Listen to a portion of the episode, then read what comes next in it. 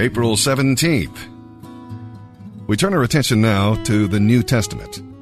Today we'll be reading in Luke chapter 18, verses 18 through 43. Here's what's going on there. We're hearing about ignorant prayer. I've prayed a few of those in my time. How about you? Although the young man had many good qualities, one of them was not spiritual understanding. He did not really see himself, Jesus, or the peril he was in because of his riches. The publican went away justified, while the young man went away sorrowful. What happens at the close of your prayers? Well, then we'll learn about persistent prayer. The blind man was not to be stopped. He had this great opportunity which was passing by him, and he would not let it pass. He heard his voice, and our Lord stopped. He looked and he listened, and then he healed. Jesus is not too busy to hear you. He is not too busy to stop for you. Just be sure that you are in earnest when you pray and know what you want when he asks you, What do you want me to do for you? It was Oswald Chambers who said the revelation of our spiritual standing is what we ask in prayer. Sometimes what we ask is an insult, actually, to God. We ask with our eyes on the possibilities or on ourselves, not on Jesus Christ. Our prize is the Lord Jesus Himself. And with that, let's begin today's reading in the New Testament. April 17th, Luke chapter 18, verses 18 through 43. Once a religious leader asked Jesus this question Good teacher, what should I do to get eternal life? Why do you call me good? Jesus asked him. Only God is truly good. But as for your question, you know the commandments. Do not commit adultery. Do not murder. Do not steal. Do not testify falsely. Honor your father and mother. The man replied, I've obeyed all these commandments since I was a child. There is still one thing you lack, Jesus said. Sell all you have and give the money to the poor, and you will have treasure in heaven. Then come, follow me. But when the man heard this, he became sad because he was very rich. Jesus watched him go and then said to his disciples, How hard it is for rich people to get into the kingdom of God. It is easier for a camel to go through the eye of a needle than for a rich person to enter the kingdom of God. Those who heard this said, Then who in the world can be saved? He replied, What is impossible from a human perspective is possible with God. Peter said, We have left our homes and followed you. Yes, Jesus replied, and I assure you, everyone who has given up house or wife or brothers or parents or children for the sake of the kingdom of God will be repaid many times over in this life as well as receiving eternal life in the world to come. Gathering the twelve disciples around him, Jesus told them, As you know, we are going to Jerusalem, and when we get there, all the predictions of the ancient prophets concerning the Son of Man will come true. He will be handed over to the Romans to be mocked, treated shamefully, and spit upon. They will whip him and kill him. But on the third day he will rise again. But they didn't understand a thing he said. Its significance was hidden from them, and they failed to grasp what he was talking about. As they approached Jericho, a blind beggar was sitting beside the road. When he heard the noise of a crowd going past, he asked what was happening. They told him that Jesus of Nazareth was going by. So he began shouting, Jesus, son of David, have mercy on me. The crowds ahead of Jesus tried to hush the man, but he only shouted louder, Son of David, have mercy on me. When Jesus heard him, he stopped and ordered that the man be brought to him. Then Jesus asked the man, What do you want me to do for you? Lord, he pleaded, I want to see. And Jesus said, All right, you can see. Your faith has healed you. Instantly the man could see, and he followed Jesus, praising God, and all who saw it praised God too. Let's read on. Look, look, look at the advantage you have in troubling times to experience supernatural peace. Look at verse 18. Jesus says, I will not leave you as orphans. I have adopted you and you are mine. Look at this semicolon. I will come to you. Do you feel abandoned? Do you feel overlooked? You feel marginalized? You feel undervalued? You feel like your spouse and you've grown distant? You feel like you haven't heard from your son who went off to college and you're starting to get worried? and you're wondering, God, are you faithful? God, are you true? God, are you there? Look at this promise. He says, I will come to you. I am not a negligent father. I am not far from you. I'm on the inside of you. I will come to you time and time and time and time again. I am faithful. I am true. I do not change.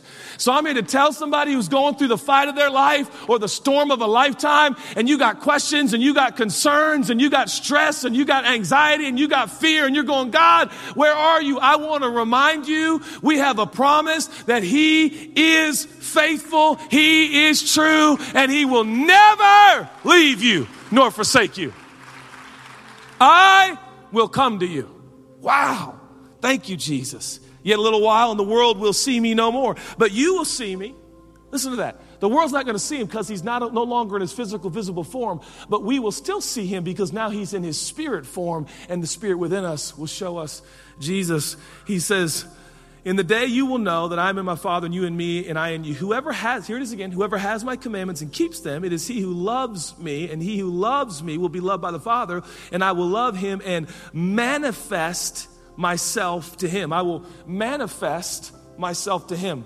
Jesus, the Holy Spirit, Spirit of Jesus, is your counselor, which is to say, the primary role of the Spirit of Jesus is to show you Jesus.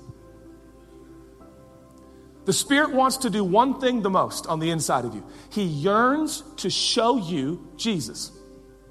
That's His passion, for He is Jesus. And I'm telling you, I'm just going to give you a little, a little tool a little, a little key. When you open this book, look for Jesus. It's my favorite. It's like a treasure hunt. It's my favorite thing to do is to open this book and say, now, now, now, Spirit of Jesus, show me Jesus. I'm telling you, he'll show you Jesus in the book of Lamentations. Don't look for principles merely. Don't look for just a good story merely. Don't look for success keys merely. Look for Jesus, and this book will come alive to you. Spirit, Spirit of Jesus, sh- show me Jesus in this verse. Show me Jesus. In a verse, like if you love me, you'll keep my commandments, Jesus is in there. That's when you go, wait a minute, I can't love you and I can't keep, keep, keep your commandments. And that's where Jesus goes, I know, that's what I do. Through you, for you, help you.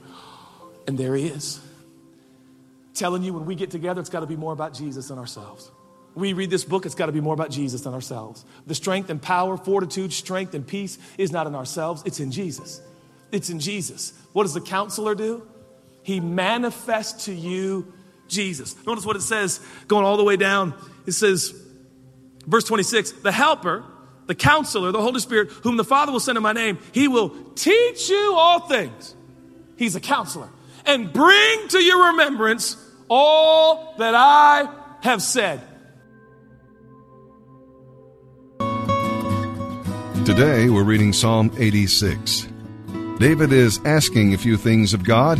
Basically, it comes down to this preserve my life, unite my heart, strengthen my hand. David was in trouble again. As he always did, he turned to the Lord for help. And he presented some reasons why God should answer him. God was his God, it was very personal, and he was God's servant. God was merciful, he knew that. And David needed mercy, just like you and me. He wanted God alone to be glorified in the victory. God is good and great and ready to help, and David knew that. And then he prayed to have his heart united. You see, a divided heart leads only to instability, because you cannot serve two masters. With a single heart, fear the Lord, learn from the Lord, obey the Lord, and praise his name. And then we'll hear that David prays for God to strengthen his hand David's strength and experience were inadequate to face the foe. He needed the strength of the Lord. I mean, David knew his theology well, and that helped him in his praying. See, the better you know God, the better you can approach Him with your needs. The better you can come confidently and boldly into the throne room. Psalm 86, verses 1 through 17, a prayer of David. Bend down, O Lord, and hear my prayer. Answer me, for I need your help. Protect me, for I am devoted to you. Save me, for I serve you and trust you. You are my God. Be merciful, O Lord, for I am calling on you constantly. Give me happiness, O Lord, for my life depends on you. O Lord, you are so good, so ready to forgive, so full of unfailing love for all who ask your aid. Listen closely to my prayer, O Lord. Hear my urgent cry. I will call to you whenever trouble strikes, and you will answer me. Nowhere among the pagan gods is there a God like you, O Lord. There are no other miracles like yours. All the nations, and you made each one, will come and bow before you, Lord. They will praise your great and holy name. For you are great and perform great miracles. You alone are God. Teach me your ways, O Lord, that I may live according to your truth. Grant me purity of heart, that I may honor you. With all my heart I will praise you, O Lord my God. I will give glory to your name forever for your love for me is very great. You have rescued me from the depths of death. O oh God, insolent people rise up against me. Violent people are trying to kill me. And you mean nothing to them. But you, O Lord, are a merciful and gracious God, slow to get angry, full of unfailing love and truth. Look down and have mercy on me. Give strength to your servant. Yes, save me, for I am your servant. Send me a sign of your favor.